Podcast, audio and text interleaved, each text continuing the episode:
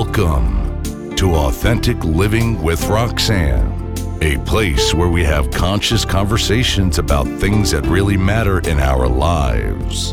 And now, here's your host, Roxanne Derhodge.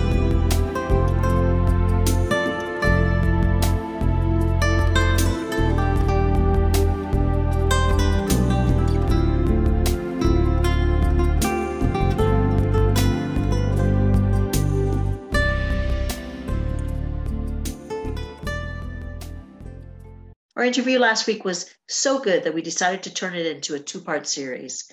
If you missed last week, you'll find the link in the show notes. It's not mandatory that you listen, but we want to make sure that you don't miss out on this amazing conversation.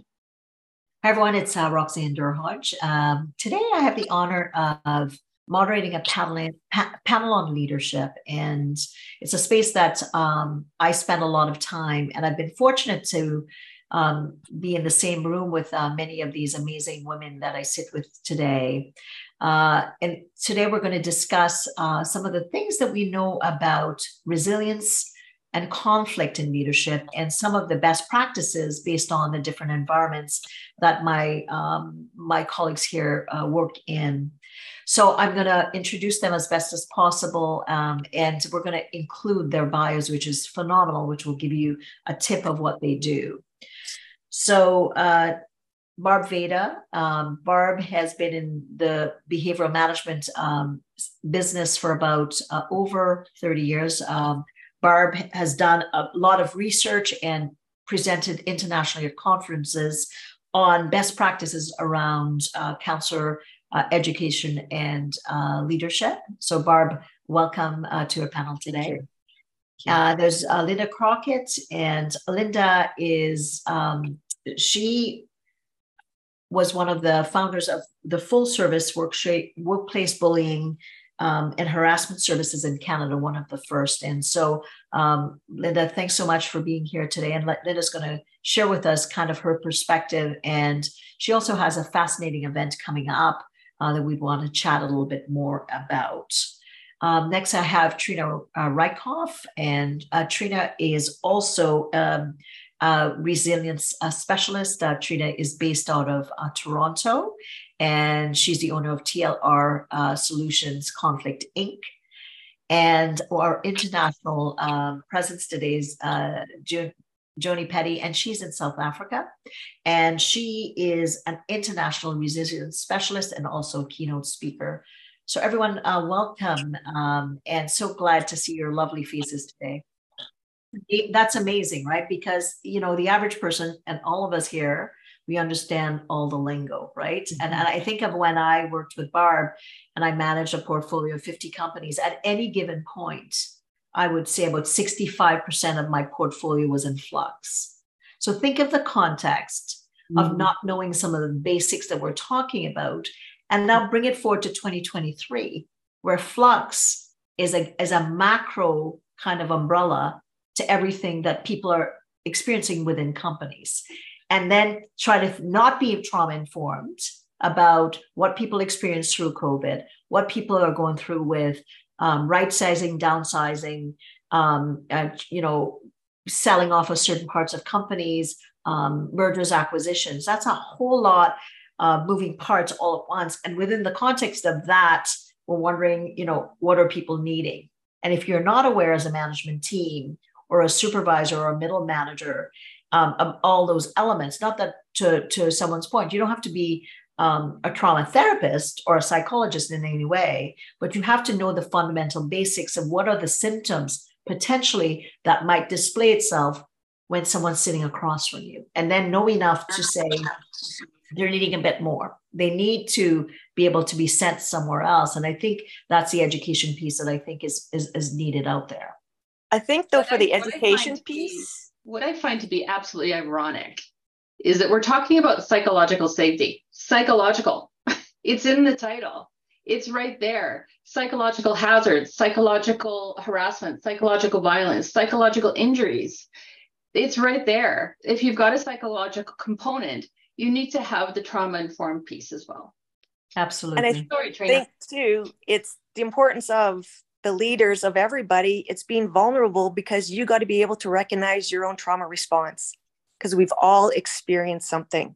So to be able to start becoming trauma informed by a reflection of your own past history, your own experiences of trauma, whether personal, professional, or environmental, an earthquake, oh, you know, capsizing on the water. Environmentally, there's many. So it's becoming trauma informed is even recognizing what might, you might experience so that if you're triggered or you might have a flashback while you're having an interview or giving a meeting and you're not sure why. You know, I think we have to bring, bring this back to leadership if we can about being the leader themselves being trauma informed is a part of that is having that emotional intelligence about when you're being triggered as a leader you know i might be a leader who's avoiding conflict because i have a past history of being a child of a domestic violence right and i'm, mm-hmm. I'm now avoiding conflict which means i'm not being a really effective leader because I'm avoiding conflict within my staff. So part of being psycho, you know, trauma informed is that emotional intelligence, having self insight to your own triggers, your own limitations, your strengths, of course, but also to having trust in your own judgment, being aware, knowing that you need to go deal with your fear of conflict. All of that's involved. So that emotional empathy piece is involved in trauma informed. And as leaders, um, Linda, I was going to say the same thing: is that that that emotional intelligence piece. I mean, I uh, look at research from 150 countries. I mean, that's a lot of big bank research, uh, 100,000 people at a time. Is that you know this whole emotional intelligence piece? We know that the research is showing that leaders who have good EQ are perform, you know, twice as, as well as leaders who don't.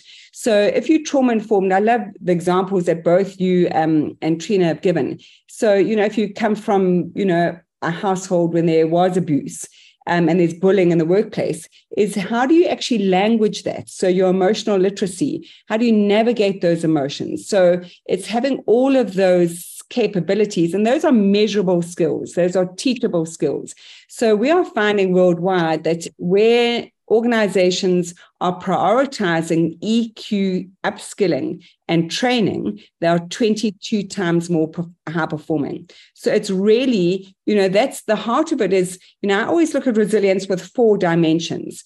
And we can go, you know, risk management and change management programs, but I go, you know, emotions drive people and people drive performance. So you've got to go back to the person.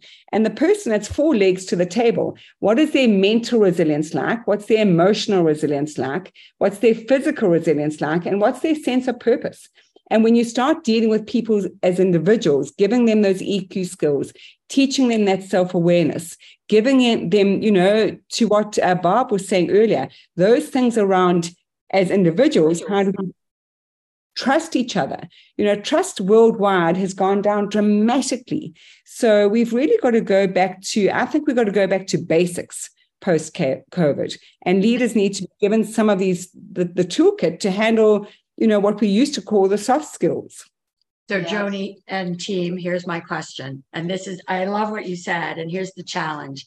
If you look at uh, the corporate structure, the executive structure, I believe it's still often dominated by men, and there isn't as much diversity as we wish. I think that tide is changing. What we know about, and I'll be the counselor again, I'll put my counselor hat on, I'm a leader as well. But as a counselor, women are more likely to get the training and go for help. Men do, but it's it's not they're not represented as equally. So now you take that into the boardroom how do you get the executive culture to value these softer skills? This is the scary word of trauma, counseling, psychological. All these words can be very triggering. How do you yep. put them into yeah. a context that they show the value of that social importance for your leadership uh, skills, but also for your organizational performance? As yeah. we become more aware as investors, are holding organizations more and more accountable to the social aspects of their organization, these skills are going to come higher and higher into the priority list. Mm-hmm. So shifting that yeah, traditional male set of skills that we've all experienced as leaders, not to mm-hmm. be sexist here, but I am being a little, generic and, and generalizing. How do we shift that into these other types of conversations and soften it's simple. It's simple. Okay, good. Simple. Joni, solve it. Give it to us. Trina mentioned it earlier workplace assessments. So I, I, work mainly at senior management and director level. And you're right, unfortunately, Bob, is that 80% of the teams that I work with are men. So I don't ever, and you, you know, you would say data, I would say data, um, is that workplace assessments, you've got to go in with data. So I did a Chicago team, actually all men on Tuesday night. And it was interesting. I made them do a workplace assessment. I said, here is a worldwide validated assessment, and it's validated and it's reliable. I teach at business schools. It looks at the five drivers of, of high performance in your exec team. Are your people motivated? Are they, um, what are they the ability to, um, and agility to handle change? What is the teamwork cohesion like? What's the execution like? And then the fifth driver is trust. And let me tell you, there, there were three pulse points per each of those five drivers. So 15 pulse points. And that was scoped against uh, 50,000 teams worldwide. So, looking at where they were at, they were shocking these men, and trust was at a low. So, mm-hmm. you can't open those conversations unless you've got data. I think that's a simple way to crack the code. Can and I just data, ask you a question, you, Joni? How do you get them to accept an, uh, an assessment? I mean, I agree, assessment and data is critical, but how do you even get in the door if you've got resistance? The old boys club, the old girl club is saying, no, I don't want, you know, I don't want to know. They have all kinds of reasons. How do you get past that? I, I can share that in, in Canada. Coaching. coaching. When you're coaching the CEO, and I've been coaching the CEO for a year now, and um, he has a hybrid team in Chicago, Spain, Amsterdam, and Cape Town. So his exec team are all over these guys. And I said to him, I can tell you right now, from what I've heard around the world, you don't have a cohesive team. And you, if I was you, you got to, you know, as good old Jim Collins said also 20 years ago, you know, good leaders need to look in the mirror to see what's happening. So let's put the mirror up. Let's have an assessment and let's, you know, see what's but what happening. If they they don't want to know? I mean, well, unfortunately, then they take something critical. Oftentimes, unless exactly. you're in the front door with the CEO, for them yep. to start to listen. Or in but Canada, like yeah, we've taken critical, yeah. we've had critical situations, right? Unfortunately, yes. then that opens the door. Or um, business cases too, right? Like competitive edge, uh, potentially. But Linda, you're right. How yeah. is it? You know, if you are if you're if you're preaching to the aware right now i've lost someone. I've lost someone. There's been a critical accident. Um, i'm losing market share. So what's what's the value of a case? That's different. But if you're trying to if you're talking about the unaware uh, portion of sectors uh, that's something i mean uh, maybe trina can share. She was going to share something. Yeah. those are the people that are harder to get to but maybe maybe you do have an inroads at some point in a different way with, with the assessments that I do, there is a cost to conflict. So when you want to get to that C-suite or the the male who's not as sometimes you know resistant, it's it comes down to time, money, and reputation. And there actually is a formula to calculate the cost of conflict. And when you have the metrics and you have the stats of the disability, the retention, the presenteeism, it all comes down. And that's part of having a workplace assessment. And now in Canada, like I was just actually sharing this earlier on this morning, in Ontario, workplace assessments are now part of occupational health and safety labor code law across Canada. Each province is different, right? The federal government has Bill 168, but in, in Ontario, it is um, under occupational health and safety doing workplace assessments. It's mandatory. It's part of the labor code, and there is a fine attached to it if you are not starting to implement these workplace assessments to mitigate risk and identify psychosocial hazards. So when we look at like out of the Canadian occupational health and safety, workload, workload is now identified in Canada as a psychosocial hazard. So just like you would identify ice as a hazard, the risk is slip and fall. How are you going to mitigate it? Because slip and fall could be a bruise, slip and fall could be death. Well, workload is exactly like ICE. It is a psychosocial factor that now, by labor code standards and occupational health and safety, has to be mitigated. That and it's through education. It sounds Right? fantastic. I can see, but in all the other provinces that I work in, that a lot of employers are trying to stay under the radar from that, trying to avoid that. And that's why, you know, I'm overloaded with cases and we have such, well, we've had research out for de- decades about the costs of not doing the right thing. We've had suicides, you know, on social media due to bullying in the workplace. And that's not, that's still not making people say, please do an assessment. I want to prevent this from happening at my work. I want to make sure this environment is healthy. That's not what's happening for in my world of where I see people who are, I have employers call me and say, you know, we've done an investigation. This, you know, man or woman or whoever has been substantiated as being a bully or harasser and we want to keep them. They're very skilled but we need them to come and see you because they have to change his behaviors and if they don't show up they're terminated. So that's the kind of people that i'll work Yeah. with are the bullies themselves.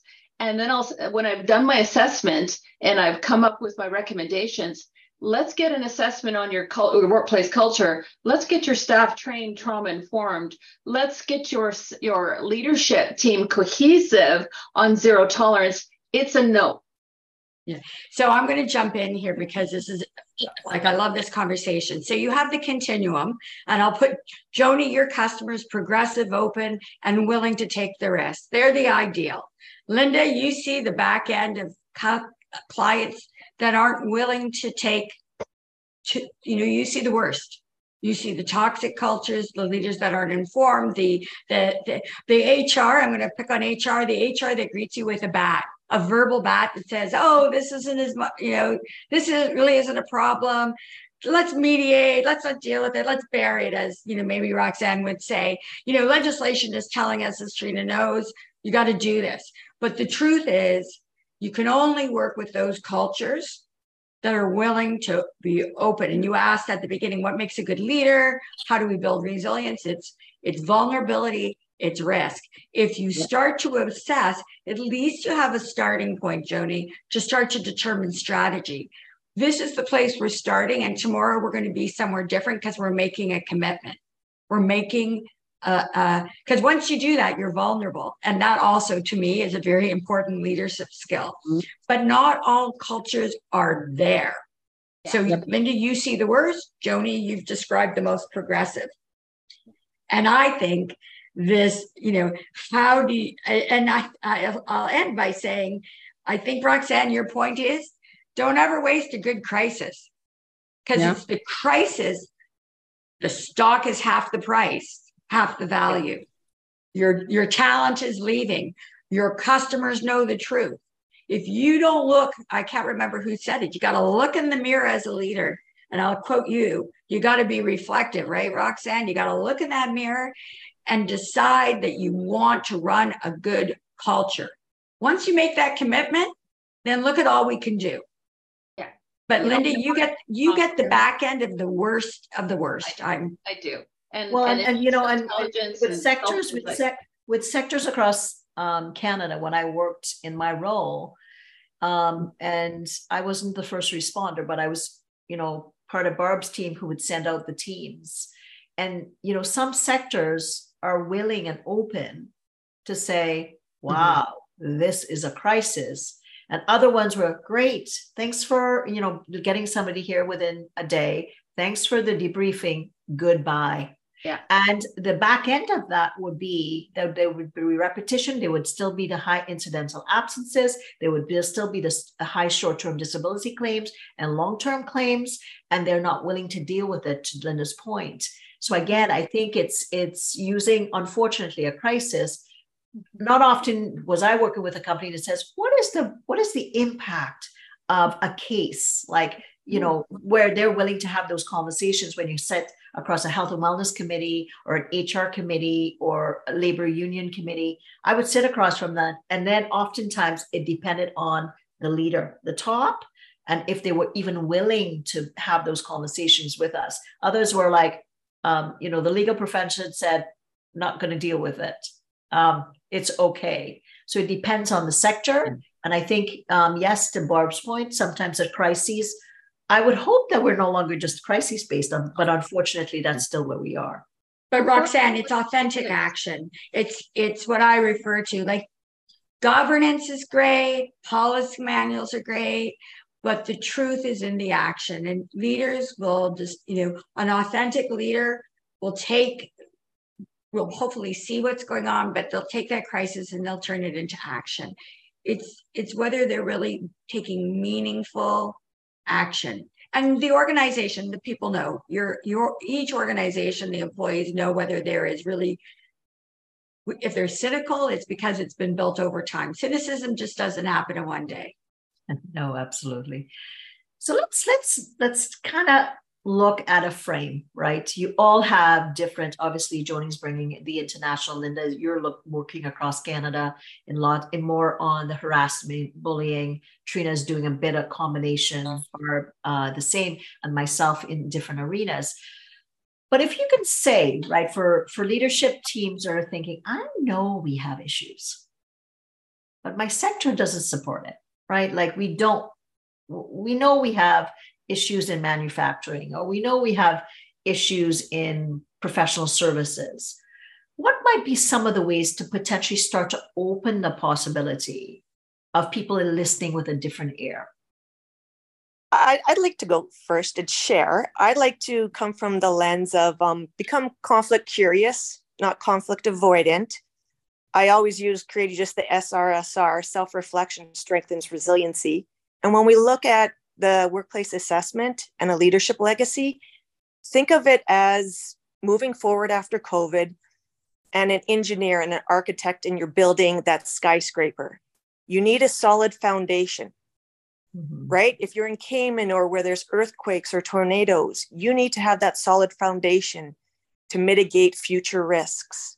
That's the opportunity right now to engage and be curious and have a workplace assessment because those pain points and gaps and the resilient strengths of having everybody participate voluntarily and confidentially, you're going to get the resilient solutions from the people that work there at every level. So think of it right now as we are all just building that stable foundation to create intergenerational conflict and trauma resiliency and mitigate risk.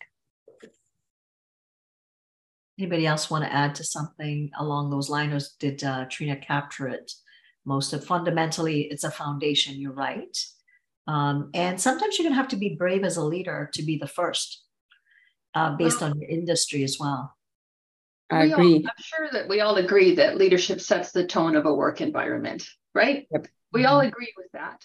Yes. And, and we see that there is massive change happening in the world of, as far as awareness and knowledge about psychological safety. That's, you know, it's on the tip of everybody's tongue. Now, 12 years ago, when I started my company, nobody was talking about this, but today everybody's talking about it. And money hasn't talked. Death hasn't talked. Exposure starting to talk. Exposure of large firms, um, them getting recognition for being toxic. Um, exposure of politicians, exposure of leaders, and the costs involved that's getting movement now. That's that's starting to build awareness and people are starting to knock on my door that never used to speak to me that used to push me away and make fun of the work i do are now knocking on my door. And i'm talking large large organizations that i can't name that are starting coming forward. So i do see change i do see hope and i see i see that that's starting to get the motivation. The crises uh, is the exposure you know, one last thing I want to say about research shows between 70 to 75%, depending on which research you're looking at, uh, bullying, harassment, this toxicity is coming top down. You know, that that might that has scared people, that has angered people that I'm training, but that's actually great news for us to know because what it tells us is that we have not been setting leaders up for success we've been putting in people in positions of leadership that are not equipped to do the job. We're putting people in leadership roles because nobody else wants the job.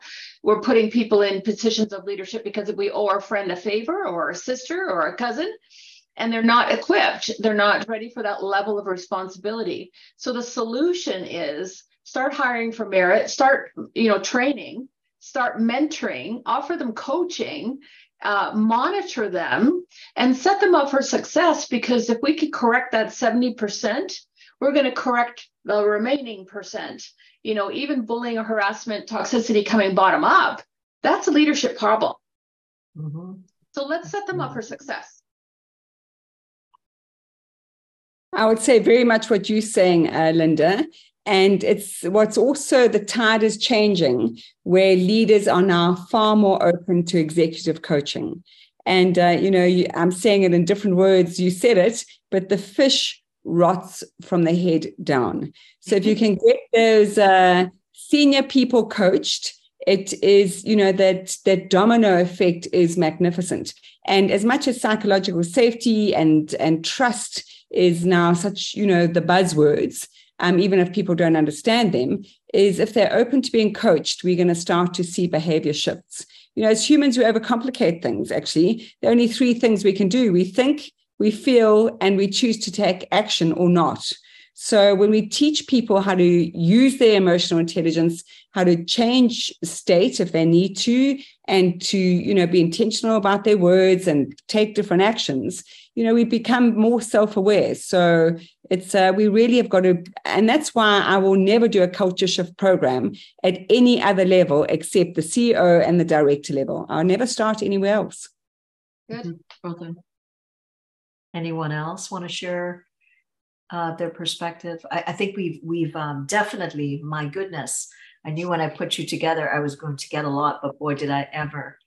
Um, this has been truly amazing, everybody. You know, and um, I love that the fish rots from the head, from the head down, head down. Like I mean, how simple, but what an image that really reflects um, what's important.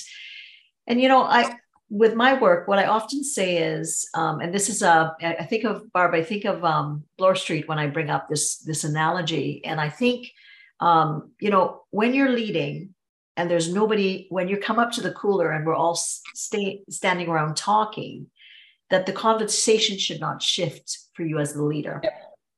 And that space of safety, and I, I think of Bloor Street because Barb and I used to, that was our head office, because I would see the leadership um, perspective when they entered the room oftentimes the temperature and the mode and, and perspective of the conversation shifted often so my my call out to leaders is with all these amazing perspectives what is your legacy what is mm-hmm. it that you truly want to leave behind so that you leave the environments that you enter so much better than when you entered when you're leaving people re- will remember whether it's a Barb Veder or a Joni Peddie. Like, what is it that you want that environment to remember the most about you um, from the element of safety and trust? And with those things in place, you know, all the things that are possible. So, a couple of things I just wanted everybody just to, there's one last word you wanted to share with everyone listening, and also to let everybody know you have an amazing panel here. Please reach out in whatever perspective that you think you can gain from them. Um, so, Barb, I'll start with you. If people are trying to get a hold of you, if there's anything else you want to say, just uh, share it and then let them know where to get a hold of you.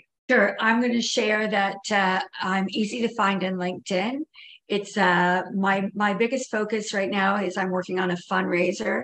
I'm working with Linda under the with the organization in Canada called the Canadian uh, Institute for Workplace Bullying and Harassment, and we are doing our first fundraiser. It takes place in the week of uh, October 19th. Our event is on the 20th. Linda will do this better than I am, but but we're looking for corporate sponsors and anyone who wants to participate or join us either virtually or in person. We'd be honored to have you. That's my big priority right now. Thank you. Um, maybe I'll toss it over to you, Linda, and you'll explain a bit more about what what we're working on and how to reach you. Sure. So October 20th in Toronto, and we have lots of information on our website. And what we're trying to do is we're developing a toolkit to help injured workers navigate all these complex systems that have many gaps and many cracks. And you're already feeling injured depressed exhausted you know suffering insomnia and panic attacks. You need a very good guidance on what to do. If this doesn't work or where do i go if i'm here? Where do i go if i'm injured? All of that. So we're developing this lovely navigation tool and we're trying to raise funds to get that together we're almost there but we're also trying to raise some funds because most of the people that are injured out there exhaust their savings trying to do the right thing speak up for themselves get some help and they exhaust their savings to the point where everything they've worked all their lives for, the RSPs are gone. Some of them have lost their homes. And I'm talking nurses and teachers have lost their homes trying to fight for the right thing. So we're trying to raise funds so that we can at least help them get a legal consult where they can get some guidance, which will give them some courage and validation or even treatment if they're suffering. So the two things, health and legal, we're trying to get them that help. That's another injustice that they don't have access to that. So that's what the fundraiser is about. So if you've been through this, uh, or if you haven't, but you know someone, or you don't want your your child or your mother or your wife or your daughter, grandson uh, to go, you, you want support for them in the future. This is going to help change the future that's one of the things that I want to say. I also I also want to say that you know this change is happening in the world. Uh, psychological safety uh, in the workplace, like Trina was emphasizing with legislation all over Canada, provincially and federally, it's changing in other countries. What side of the change do you want to be on? Because you might as well choose now. It's happening. Like you just said beautifully, Roxanne, what do you want to be remembered for? What side of the change do you want to be on? Because you will be remembered for the one who resists it or joins it. And one last quick spot those who are injured out there, if anybody ever says to you, you need to develop resiliency, reject that. You were resilient. You were strong. You were intelligent. You were educated. You were skilled. It wasn't about that. You've been injured and your resiliency is injured and you need, you need some help to regain your resiliency. It's still there. That's it. I'm Thanks. done. Trina? Um, I would just love this opportunity to say that I'm very honored and blessed to be part of this and with these amazing women leading legacies right now and worldwide change. Um, you can find me easiest on LinkedIn. And the takeaway I'd like to share is I was a part of, it's on my LinkedIn profile as well, a book called COVID and Grief. And it was made up of 102 conflict practitioners and therapists worldwide. It's in 12 languages, and all the proceeds are going to the Ukraine. So, gift one, buy one, give one to a community, put one in a hospital, church, school, family, group home. I'd appreciate that. And so, with the community of the world. Amazing, amazing. And I will make sure all these links are in uh, the show notes for everyone that wants um, to get connected to the fundraiser and also to Trina's book. Joni. So you can also find me on LinkedIn and uh, www.resilientpeople.coza. And I would like to offer that I can help any leader with a free emotional intelligence assessment. And it's going to take you 10 minutes online. And uh, it's a really nice way of just uh, calibrating and giving you a way to look in the mirror because it's difficult. All of us developing self awareness is, you know, ongoing for life. We inch forward on this journey called life. So, if you want some help along the way, you can certainly uh, get hold of me for a free assessment and or a uh, more uh, sophisticated assessment on mental, emotional, physical, and sense of purpose resilience. And that still is only like a 10 minute online, but it gives you a very good starting point for self managing your own resilience cycle. And I too would like to reiterate that uh, what a blessing to meet these beautiful women from across the ocean. And you're all doing such amazing work. So I'm truly honored to be, have been invited. Thank you, Roxanne. Well, thank you, everyone. And, um, you know, I always uh, put people together, and sometimes I amaze myself that I get quite the combination that I do when I get everybody in the same room, um, having met you in all d- different walks of life. And my words to you is go out there, try to make a difference as a leader. You are put in that position for a reason. So use that time and that platform for better. Um, whether it's around um, recognizing that as a leader, you are can impact so many people, and there are leaders that are also coming up that are watching you that can learn. And for me, if you need to get a hold of me, my new book is out um, and it's available on Amazon. Uh, just uh, just go. It's Return on Relationships. You can uh, get a copy there. Thanks again, everyone, and I hope to see you all very very soon. Thanks for tuning in to Authentic Living with Roxanne, creating the space for positive, healthy change. Roxanne is a keynote speaker, psychotherapist, and coach. To work with Roxanne, visit roxannederhodge.com slash blueprint. We'll see you next time on Authentic Living with Roxanne.